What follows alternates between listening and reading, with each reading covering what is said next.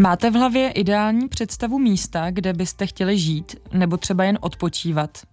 A co kdyby vaše vysněné místo mohlo vypadat úplně jakkoliv? Dnes vás u poslechu Art Café vítá Agáta Hrnčířová.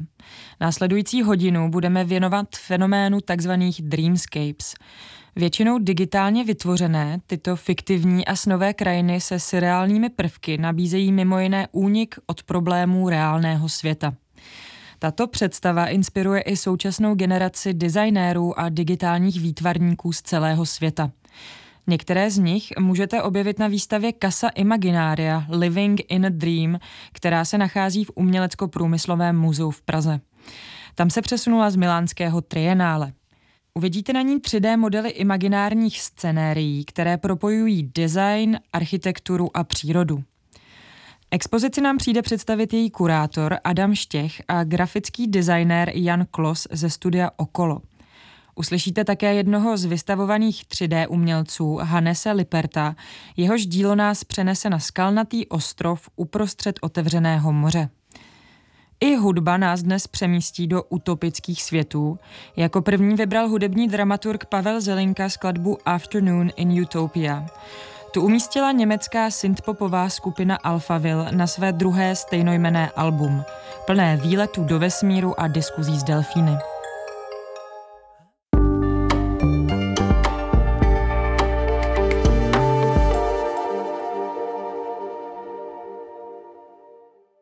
To byl song Afternoons in Utopia od Alphaville. Takzvané dreamscapes nebo snové krajiny jsou fenoménem, který se v digitálním prostředí uchytil především v posledních třech letech. Touhu vytvořit si, byť fiktivní, ale bezpečné a ideální prostředí pocítili i 3D umělci a umělkyně z celého světa. To, jak by vypadal jejich vysněný interiér a domov, můžete vidět na výstavě Casa Imaginaria Living in a Dream v Umělecko-průmyslovém muzeu. Ve studiu už vítám dva členy z kreativního studia Okolo, kurátora eh, výstavy Adama Štěcha. Ahoj. Ahoj. A jednoho z grafických designérů expozice Jana Klose. Ahoj. Ahoj.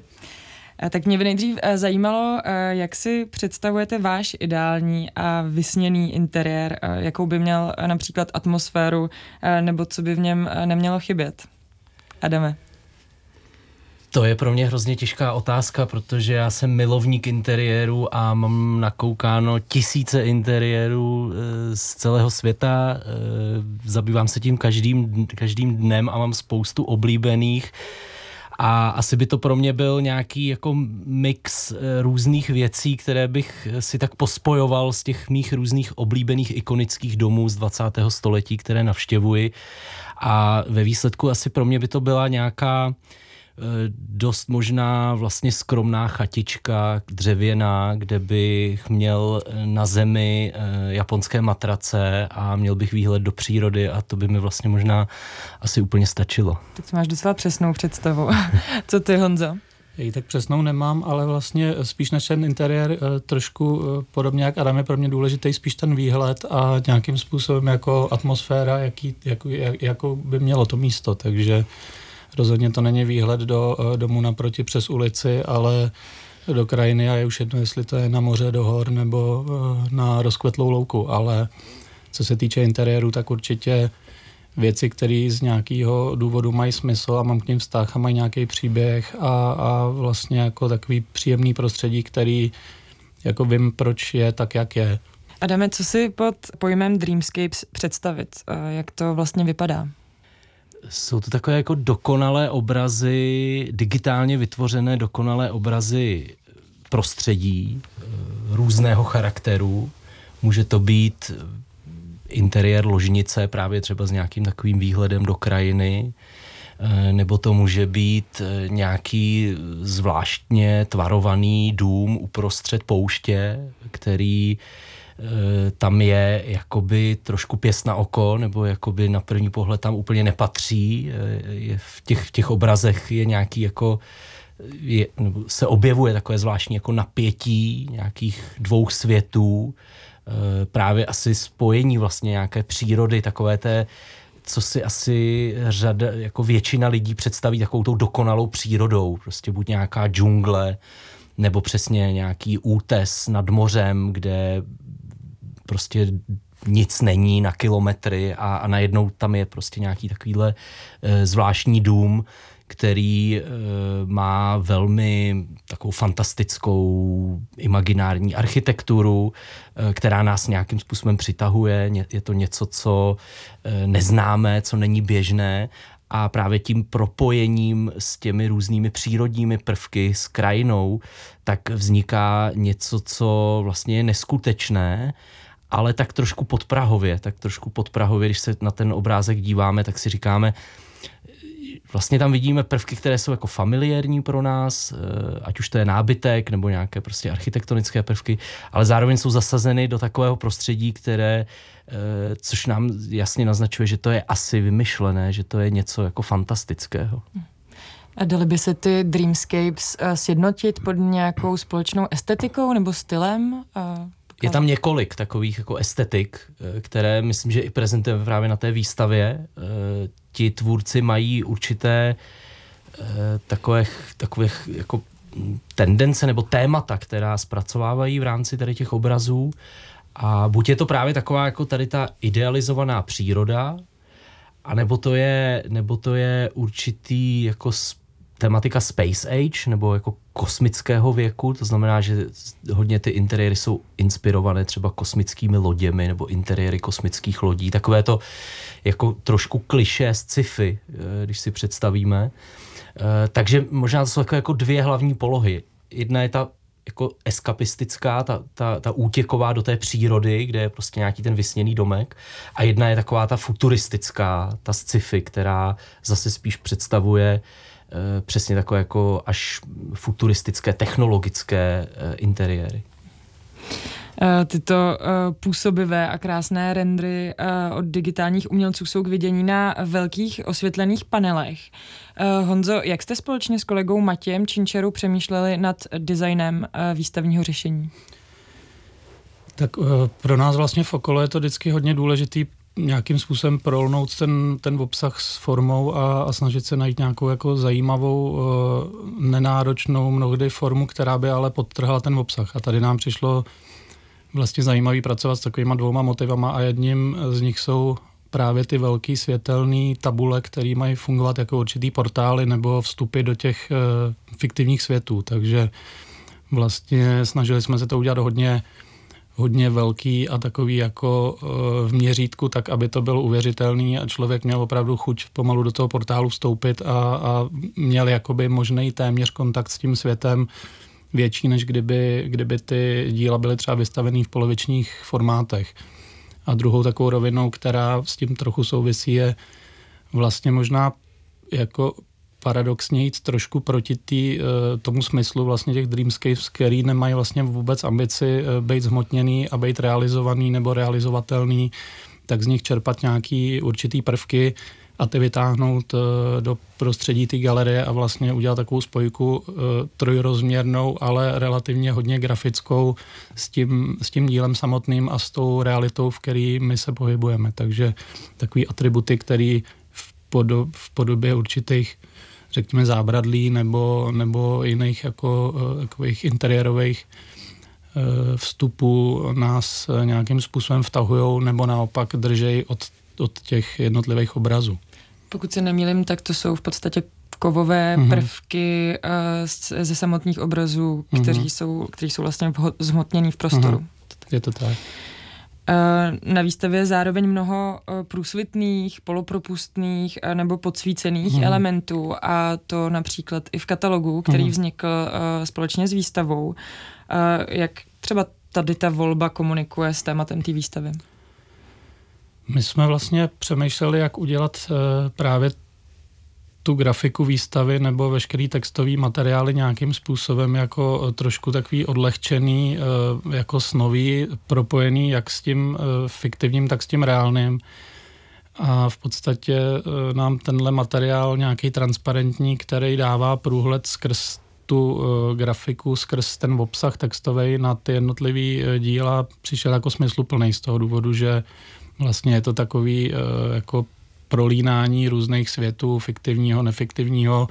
V katalogu jsme s tím pracovali z toho důvodu, že nám přišlo vlastně dobrý hodně intenzivně pracovat s těma dílama, které jsou nesmírně jako silný, barevný, prostě vyprecizovaný, tak jsme se rozhodli, že celý ten katalog se vlastně pokryje v pozadí těma jednotlivýma dílama a s tou grafikou půjdeme jakoby přes ně, ale z toho důvodu, aby zůstala čitelnost funkční, tak jsme nějakým způsobem podstíňovali a dělali jim takovou vrstvu, která jako pocitově dává zajímavý nádech, takový jako trošku snovej, ale zároveň tam má nějakou funkční rovinu, která prostě e, zapřičinuje dobrou čitelnost a to samý se vlastně promítá trošku jinou formou do té instalace, kde místo toho pracujeme s nějakýma průhlednýma materiálama a vlastně ta typografie se relativně přirozeně jako propojuje v jeden celek s těma dílama.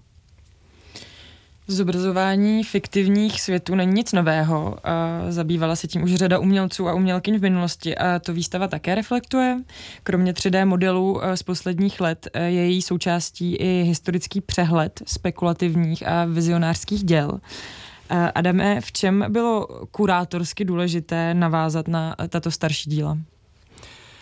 Eh, především z toho důvodu, že ti současní designéři takzvaných dreamscapes, tedy těchto snových krajin, tak se hodně a často i, když to řeknu v úvozovkách okatě, odkazují právě k historickým referencím a vlastně to nějak neskrývají. Oni je používají záměrně, vlastně jsou to různé takové až jako vizuální kliše z historie designu nebo z historie architektury eh, nebo výtvarného umění, které vlastně různě jako kombinují a tím vlastně dosahují těch nových eh, kompozic nebo těch nových světů. Eh, a dosahují té, té zvláštní nějaké jako toho, toho kontrastu vlastně něčeho známého a, a něčeho takového jako vzdáleného. A pro mě bylo tohle právě takovou výzvou vlastně ukázat tu paletu té inspirace, která e, tam u těchto umělců je.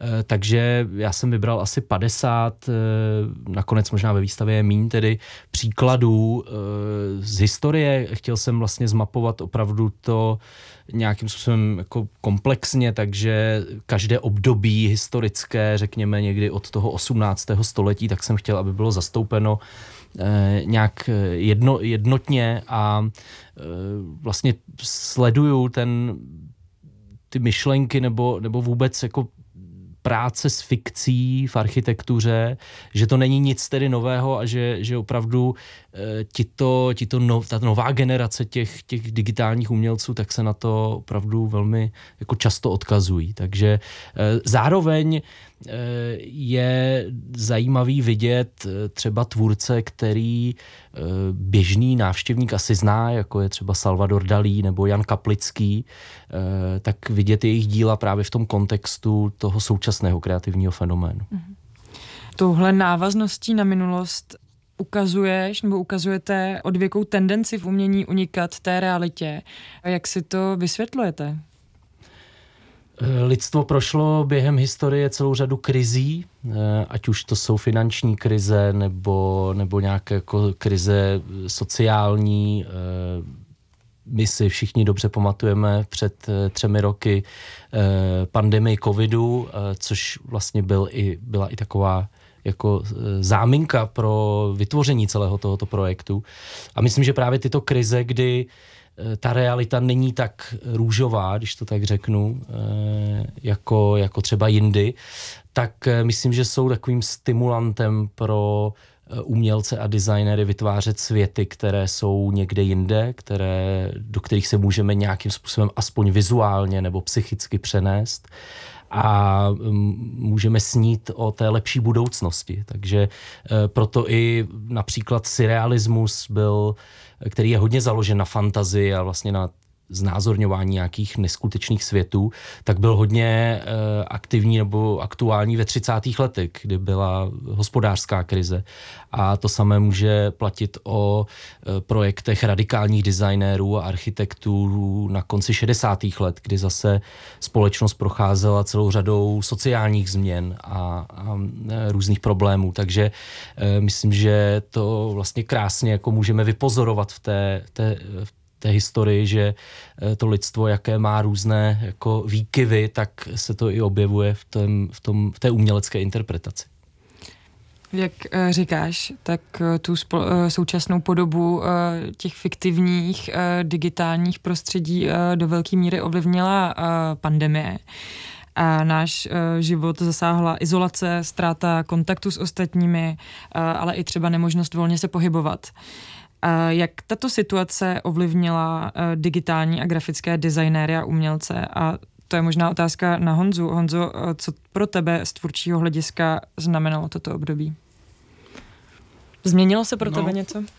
Je to eh, složitá otázka, samozřejmě změnilo se spousta, protože eh, množství akcí ne, ne, nemohlo být, nefungovalo, ale eh, vlastně jako z pracovního pohledu, když to vztáhnu na sebe, se zas tak jako hodně nezměnilo, protože děláme poměrně dost různorodou práci, která se nějakým způsobem vyvažuje. Jednou je víc nějakého typu, někde jiného, takže ve chvíli, kdy jsme měli rozdělaný třeba poměrně dost eh, publikací a, a podobných věcí, tak eh, se dalo říct, že na ně naopak bylo víc klidu a, a dalo se víc zasoustředit, ale e, přijde mi, že vlastně tak velký rozdíl nějak zásadní asi nepřišel, kromě toho samozřejmě, že množství výstav nemohlo být a, a podobně. No.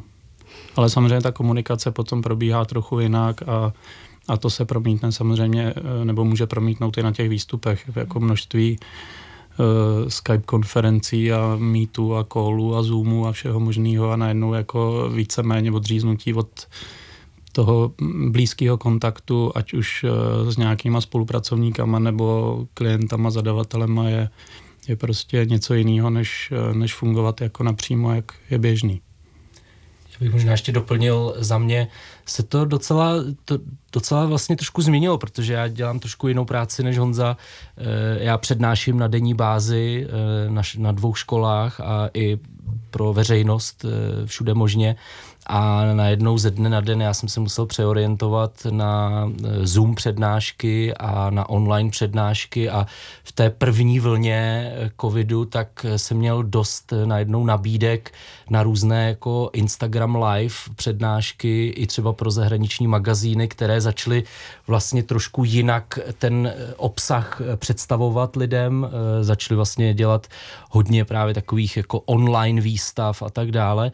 A to docela vlastně nějak určitý ten jako rytmus té práce to pro mě změnilo, protože jsem uh, musel být doma, nebo jako když člověk jde někam do školy na přednášku, tak si to tak jako urovná, jde, musí jako se tam dostat, obsahovat tu cestu tam a, a najednou to bylo jako přímo z postele, jsem musel jako víceméně uh, mít uh, třeba dvouhodinové přednášky pro mé studenty, takže to bylo docela vlastně náročný v něčem, ale na stranu druhou si myslím, že nám to všem jako e, přineslo nějaký nový způsoby, jak můžeme komunikovat i teď vlastně a když se to třeba nehodí a když člověk nemá čas, tak třeba tu online přednášku e, můžu udělat i teď a, a vlastně jako předtím bychom asi na to úplně nepřišli. Zároveň si myslím, že v mnoha ohledech jako to přineslo takový určitý jako sklidnění a, a větší zamyšlení se nad některýma věcma, že člověk není jako neustále rušený jako množstvím vlivů, které jsou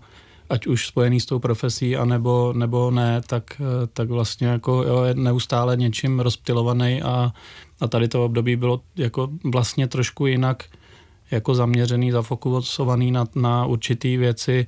Samozřejmě ve spoustě věcech to mělo negativní dopady a, a jako určitě se to promítlo na množství a typu jako zakázek nebo práce nebo projektů, že u nás to často nejsou ani jako zakázky, ale spíš nějaké věci, které chceme dělat a v tu chvíli je dělat nemůžeme, ale ty, které probíhaly, tak eh, zase mohli dostat úplně jinou péči, protože ten klid na to byl a dalo se mm, jakoby něco chystat třeba do budoucna s úplně jiným jako časovým plánem a takovým jako rytmem. Adame, ty jsi zmínil uh, sociální sítě uh, a to vlastně zmiňují umělci a um, umělkyně, uh, kteří jsou vystavení uh, v Umělecko-průmyslovém muzeu. Uh, jaký vliv uh, měl tedy zejména Instagram na jejich tvorbu? Naprosto zásadní, protože celý tenhle fenomén vlastně začal na Instagramu, víceméně, protože většina těch umělců má různý background, eh, rekrutovali se vlastně z různých prostředí. Eh, někdo třeba předtím dě, pracoval na mm, herním designu, vytvářel hry, eh, někdo dělal rendry pro architekty, čistě jenom jako zakázku, někdo dělal interiéry opravdu v reálné podobě, takže jsou to různé řekněme, profese nebo disciplíny. A najednou tito tvůrci, kteří měli e, zkušenosti s těmi renderovacími programy, e, s tou technologií, e, uměli to, tak e, ten Instagram jim poskytl platformu pro vlastní vyjádření tím, že mohli prostě na svých e, účtech prezentovat obrazy, které si jen tak vlastně vytvořili sami, a e, prezentovali je jako své autorská díla. Takže vlastně Instagram byl jakoby první platformou, kde se tenhle fenomén objevil a já už jsem ho začal registrovat někdy kolem roku 2017 eh, a byla to díla právě tvůrců, které jsme nakonec pak oslovili na tu výstavu a byla to prostě taková jako kompaktní skupina tvůrců, jejichž, eh, ty, jejichž tady, tady, tady ty uh, Dreamscapes tak se objevily ve stejný čas a najednou z toho byl takový právě ten jako kreativní fenomen, který jsme se snažili nějakým způsobem zhodnotit. Po další písničce uslyšíte umělce Hannese Liperta, který na výstavě představuje své dílo Crystal Collection. Členové americké kapely The Fleming Lips jsou velkí příznivci změněného stavu vědomí a jejich diskografie je plná výletů neznámým mimozemským prostředím. To je i případ desky Yoshimi Battles The Pink Robots z roku 2003, ve které kapela mimo jiné řeší, jestli by roboti mohli být něčím víc než jen strojem. Mimo čas a prostor nás vezme single nazvaný Ego Tripping at the Gates of Hell.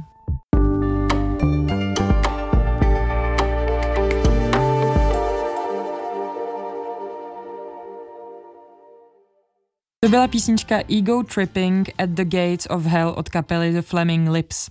V dnešním Art Café cestujeme do snových digitálních krajin. Fenoménem Dreamscapes se zabývá německý 3D umělec Hannes Lippert. Vystudoval kartografii a v roce 2018 založil studio pro digitální obraz Form und Rausch v Berlíně. Při vytváření fiktivních světů ho inspiruje především architektura, interiérový design a fotografie. Jeho dílo můžete vidět na pražské výstavě Casa Imaginaria Living in a Dream v Umělecko-průmyslovém muzeu. Rozhovor s Hanesem jsem předtočila a nejdřív jsem se ho zeptala, co ho na navrhování seriálních světů nejvíc baví. Yeah, the most about is that to, co mě na tom baví nejvíc, je, že tam nejsou žádné fyzické hranice, takže když vytvářím taková prostředí, nemusím vůbec myslet na to, jestli by mohla v reálném světě existovat. Možnosti jsou nekonečné, nejsou tam žádná finanční omezení. Kromě toho můžete v digitálním prostoru vytvořit svůj vysněný interiér, dům, krajinu a prostředí. To je podle mě neuvěřitelná příležitost pro lidi, které to zajímá. Říkáš, že při vytváření takových světů neexistují žádné hranice. Všechno vymyslíš od nuly a k tomu musíš zapojit svou fantazii. Jak s touto schopností pracuješ? Jak daleko tě může imaginace transportovat? I think I have to say that my imagination is not Musím říct, že moji fantazii nemám ještě zdaleka úplně proskoumanou. Stále mě napadají nová prostředí, moje imaginace každým dnem roste i díky mnoha inspiracím a kreativnímu obsahu, který čerpám například i ze sociálních sítí, hlavně Instagramu. Obsahu a inspirace je tolik, že se musím soustředit na své nápady a poselství, které chci předat. Zajímám se především o interiérový design a architekturu. To jsou témata, se kterými neustále pracuji. Baví mě minimalistická a čistá estetika. Je sice mnoho dreamscape umělců, kteří pracují s podobnou estetikou, ale pro mě to jsou zásadní pilíře, bez kterých bych se právě v tolika možnostech ztratil. Hledám jednoduchý styl, barvy a tvary. Je mnoho 3D doplňků a nábytku, které může člověk použít. Mě zajímá jen malá část z nich, protože vždy hledám konkrétní elementy, které se hodí do mých uměleckých děl. Řekl bych, že je moje představivost limitovaná výběrem specifické estetiky. Na výstavě představuješ dílo Crystal Collection. Vymodeloval si stavbu do velkého skalnatého ostrova obklopeného otevřeným mořem. Jde o magický a idealistický úkryt uprostřed přírodního útvaru. I jiná díla na výstavě pracují s propojením architektury a přírody. Jak takové splynutí ve tvém návrhu funguje? A je to u fenoménu Dreamscape časté? Na jednu stranu bych řekl, že ano, symbioza architektury a přírody měla vždy velký vliv na tento směr. Příroda může přenášet kolektivní emoce. Když se podíváš z okna, uvidíš beton, vysoké budovy, které čím dál rychleji nahrazují přírodu. Proto ji neustále vyhledáváme, když se chceme projít, relaxovat. Má pro nás zásadní smysl. Když vytvářím fantaskní krajiny, snažím se vizualizovat tyto symbiózy. V díle Crystal Collection je skalnatá architektura obklopená vodou. To jsem použil, protože by měla být pozornost směrovaná pouze na skálu, ne na krajinu kolem. Hornina je pak krajinou sama o sobě. Nechtěl jsem zasadit architekturu na skálu, ale do ní. Nábytek, který se v ní nachází, navrhnul můj kamarád. Snažil jsem se pro něj najít prostředí tak, aby spolu všechny elementy komunikovaly. Moje představa byla, že nábytek vyrobíme z krystalu, což je hrubý kámen, stejně jako skála. Během rešerší jsem narazil na práci Matthew Simonse, což je britský umělec, který vytváří budovy do skalnatých útvarů. Hodně mě inspiroval, bylo to něco nového. Pro mě je normální zasadit spekulativní architekturu do přírody. Vytváření fiktivní architektury a interiéru úzce souvisí s eskapismem. To je pojem, který označuje fantazijní únik do imaginárních, především mediálních světů. I tobě je tento fenomén blízký. Proč unikat realitě? Na to můžu odpovědět velmi osobně. Jsem otec dvou dětí a vždycky jsem měl rád minimalistickou architekturu a interiéry. Dokážete si představit, že s dětmi minimalistická a čistá estetika moc nejde dohromady. Když vytvářím své světy, snažím se do nich vložit svobodně styl, který je mi blízký a pak se na ně rád dívám a nořím se do nich. Vím, že to doma nikdy nepůjde, ale když sedím u svého počítače, můžu takových představ dosáhnout. Na druhou stranu existují nějaká místa, kam se zkrátka nikdy nepodívám. Tak proč nezasadit zajímavou architekturu například do pouště? Nikdy to neuvidím, ale proč to neudělat alespoň virtuálně? V posledních dvou, třech letech nebylo kvůli koroně možné cestovat, proto jsem se rozhodl cestovat alespoň tímto způsobem. Není frustrující, že návrhy zůstanou jen v digitálním prostoru? To pro mě není frustrující, protože to není můj primární cíl.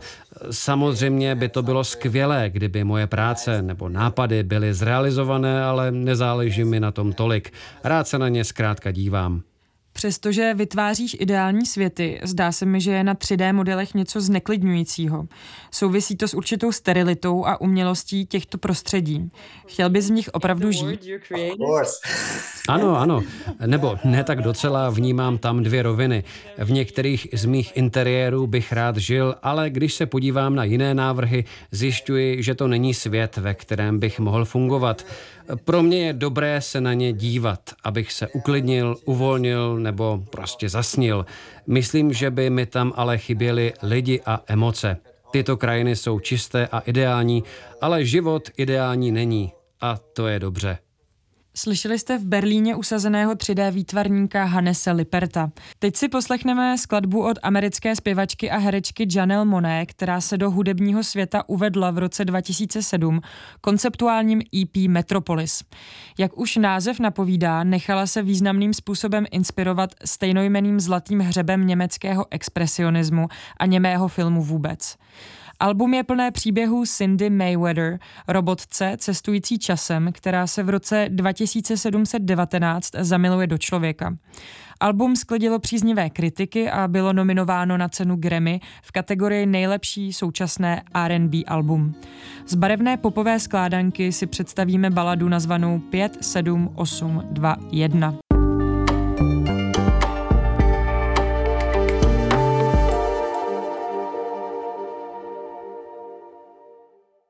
To byl song 57281 od zpěvačky Janelle Monae. Ve studiu si stále povídáme s členy studia Okolo, kurátorem Adamem Štěchem a grafickým designérem Janem Klosem, kteří stojí za výstavou Casa Imaginaria Living in a Dream. Ta se věnuje snové architektuře a designu a představuje autory a autorky, kteří za pomocí digitálních nástrojů vytvářejí takzvané dreamscapes. Adame výstava, eh, se kterou se Česká republika účastnila trienále designu a architektury v Miláně, eh, navazuje na téma této přehlídky Unknown Unknowns. Eh, jakým způsobem? Neznámé, neznámé. Oni, celá ta přehlídka trienále byla koncipována vlastně na základě různých vědeckých objevů a takové té, takové té vlastně myšlenky, že je spousta věcí, které sice neznáme, ale nějak si je dokážeme představit, nějak je dokážeme jako chápat v tom smyslu, že je teprve poznáme.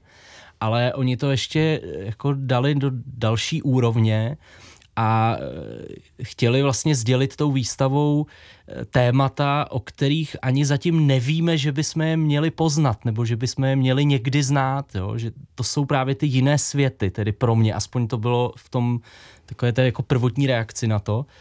A eh, já si myslím, že tahle výstava, kterou jsme připravili, tak to vystihuje v několika rovinách. Jednak v té rovině právě covidové nebo pandemické nebo lockdownové, protože eh, všichni si na to vzpomínáme, že jsme pomalu nevěděli, co bude zítra, co bude za týden, jaká budou platit opatření, eh, jak se ten svět bude vyvíjet, jak ta pandemie se bude vyvíjet, jestli bude zpomalovat, zrychlovat a tak dále. Takže určitě takové to jako neznámé za rohem v podstatě, že nás jako něco čeká, ale nikdo si vlastně nebyl jistý jak to bude, eh, jestli zaměstnanci se vrátí do práce a, a tak dále. A pak je to pro mě ta druhá rovina, vlastně ta, řekněme, designerská nebo ta odborná v tom smyslu, že je to nějaký nový fenomén kreativní, který reaguje právě na ty neznámé světy ale zároveň eh, je zatím takový jako neprověřený, že je to něco velmi jako krátkého, že ta doba trvání tady toho, tady toho výtvarného té výtvarné tendence tak je krátká a vlastně ještě nevíme úplně, jak se bude dál vyvíjet. A možná to je i jako taková slepá ulička vlastně těchto dreamscapes, protože eh, ty technologie se, vyrá, se vyvíjí tak rychle, že v dnešním světě třeba letos už zase dominují těm digitálním technologiím úplně jiné jako tendence a vlastně Dreamscapes možná brzy skončí, jakože ti umělci se přeorientují zase na nějaké jiné fenomény a tím mě to vlastně zajímalo. I zachytit ten, řekněme, krátký výsek Aha. design. Honzo, ty máš nějakou představu, eh, kam eh, tento směr nebo toto hnutí Dreamscapes eh, bude směrovat?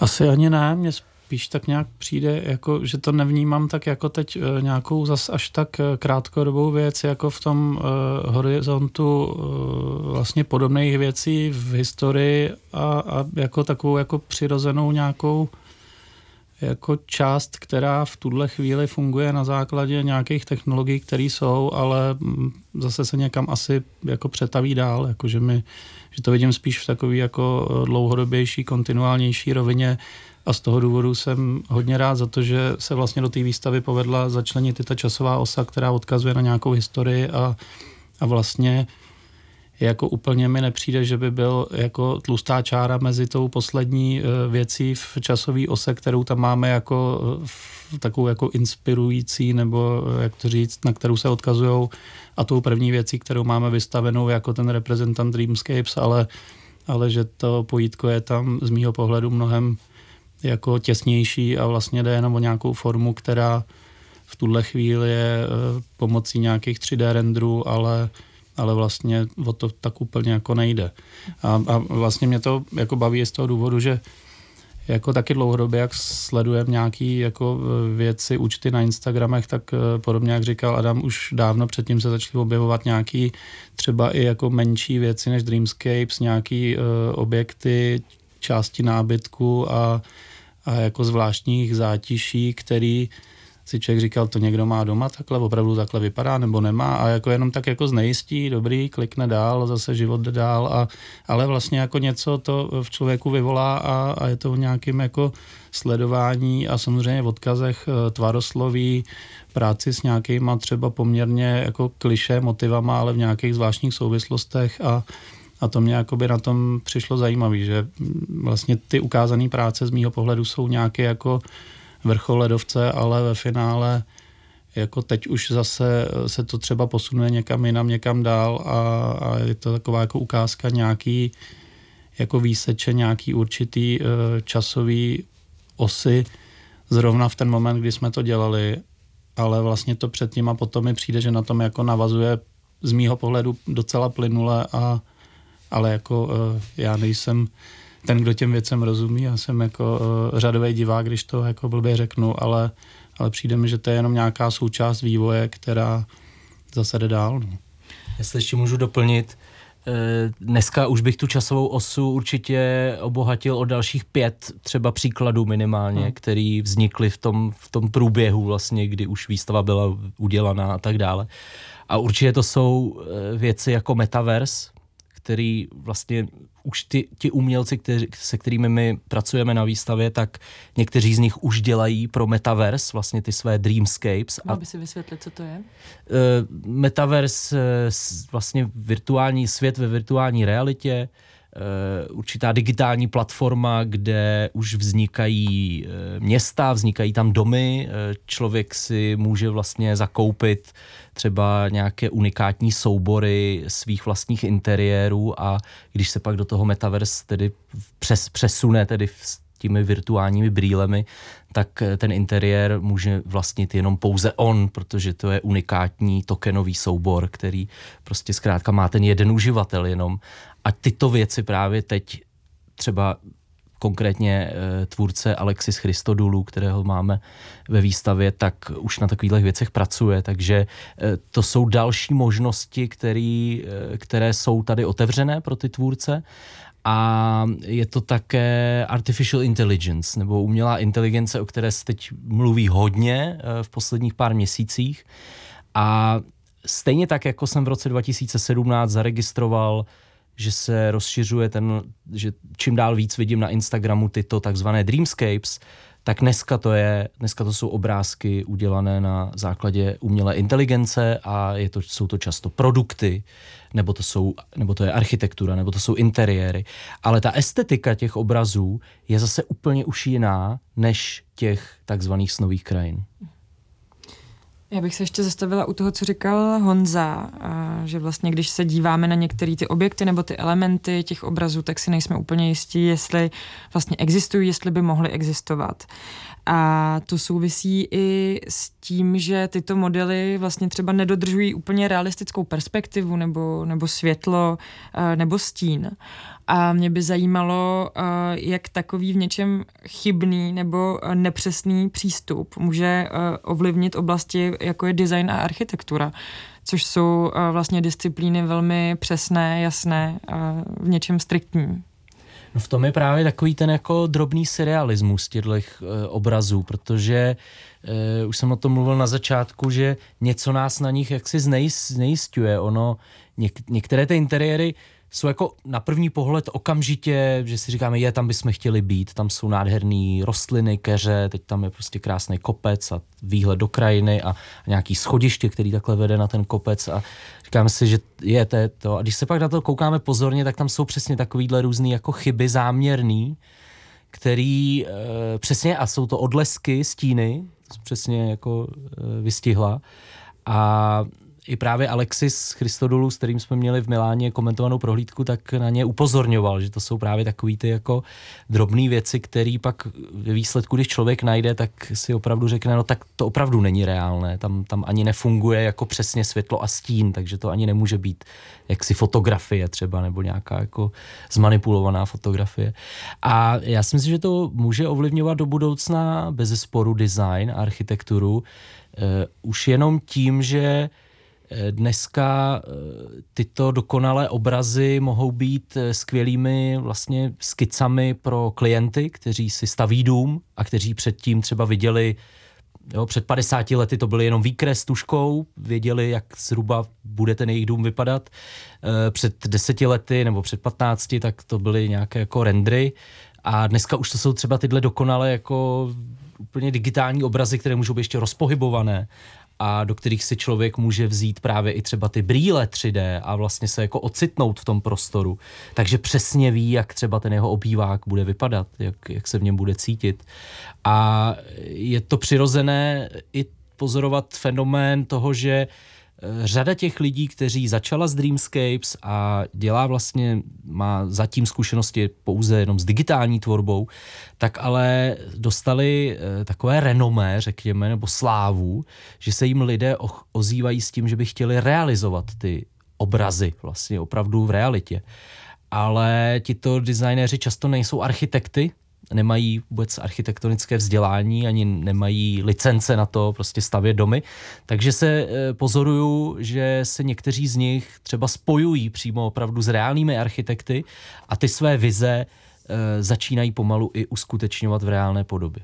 Mně teda přijde zajímavý ten moment, jak se říkala o těch chybách, nebo uh vědomých chybách je otázka kde je vědomá a kde není, ale přijde mi zajímavý, že tyhle jako podněty zpětně do toho produktového designu nebo architektury nějakým způsobem můžou prostupovat a je otázka, jestli až na základě Dreamscapes nebo už se tomu dělo předtím, směřuju k tomu například, eh, je, je možný fotit architekturu tak, aby vypadala přirozeně a světlo tam šlo z jednoho místa tak, jak by to normálně bylo, nebo tam poslat světlo trošku vody nuť eh, z druhé strany, eh, který má vypadat taky jako reálný, ale vlastně tam nedává smysl. A přijde mi, že takovéhle věci jako běžně se s tím pracuje i v tom reálném světě a zase je tomu nějakým takovým znejistění trošku nebo dodaní nějakého jako momentu, který Eh, často člověka může nějakým způsobem oslovit, trošku ho jako zne, znejistět, ale ani nemusí už jako dál eh, to nějak rozpitvávat a, a zjišťovat, jestli to tam eh, má být, nemá být. Prostě jenom to vyvolá nějakou emoci a přijde mi, že vlastně s podobnýma věcma, jak v, jak v těch Dreamscape se dá pracovat nebo pracuje i v, v normálním produktovém designu nebo architektuře, potažmo její fotografii a tak. Ve mně právě docela silnou emoci vyvolalo dílo uh, Alexise Kristodulu, kterýho si tady už Adam dvakrát zmiňoval. Um, na výstavě představujete jeho dílo Grass is greener on the other side. Uh, v překladu tráva je zelenější na druhé straně. A on vlastně zasadil uh, nějaké, uh, řekněme, klasické architektonické elementy, jako jsou schody, zábradlí uh, nebo klenby, do opravdu nepřirozeně a nerealisticky zbarvené přírody do kopců pokrytých červenou, skoro až spálenou trávou, a, kterou obklopuje, řekla bych, krvavá voda nebo vodní plocha. Uh, mohou tyto modely, které uh, jsou jinak vesměs vlastně velmi pozitivní, tak mohou předpovídat i uh, nějaké, řekněme, budoucí hrozby. Vnímáte to tam nebo nějakou třeba antiutopickou vizi taky? Já si myslím, že to tam je eh, v té vizualitě, jo? že já bych se ani úplně, možná ti designeři ani nechtějí úplně vyvolávat nějaké jako utopické nebo antiutopické projevy nebo emoce, ale, ale že vlastně používají ty architektonické prvky v tak jako zvláštních kompozicích, e, které prostě jsou tak jako jinde od nějaké reality, že to vlastně jako taková jako utopie i vypadá. A um, zajímavé je, že třeba právě Alexis uh, hovořil o tom, že nikdy nechtěl dělat obrázky, kde, kde uh, se ty lidé jako by měli cítit dobře, jo? že mu spíš šlo právě o takovou tu jako o to napětí toho prostoru, Eh, který prostě není realistický a, a kde jako budeme přemýšlet vlastně, kde takový prostor může být, co, co to vlastně je a, a nějak jako částečně bychom tam jako chtěli být třeba, nebo to vidět, ale vlastně zároveň tam je něco a odkazuje i k tomu ten název, jo? že ta zelenější tráva je na té druhé straně, takže člověka jako láká vlastně, a co je teda na té druhé straně, jak ten svět vypadá dál vlastně, on to je jenom vlastně takový opravdu jako výsek toho světa.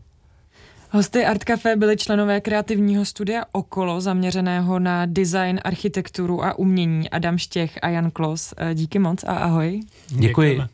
Slyšeli jste také v Berlíně usazeného 3D umělce Hannese Liperta. Eh, povídali jsme si o fenoménu Dreamscapes, eh, tedy fiktivních a snových obrazech, které vznikají na počítači v digitálním prostředí. Pokud vás rozhovor zaujal, můžete do 30. dubna v Umělecko-průmyslovém muzeu navštívit výstavu Casa Imaginaria Living in a Dream, která se tímto fenoménem zabývá.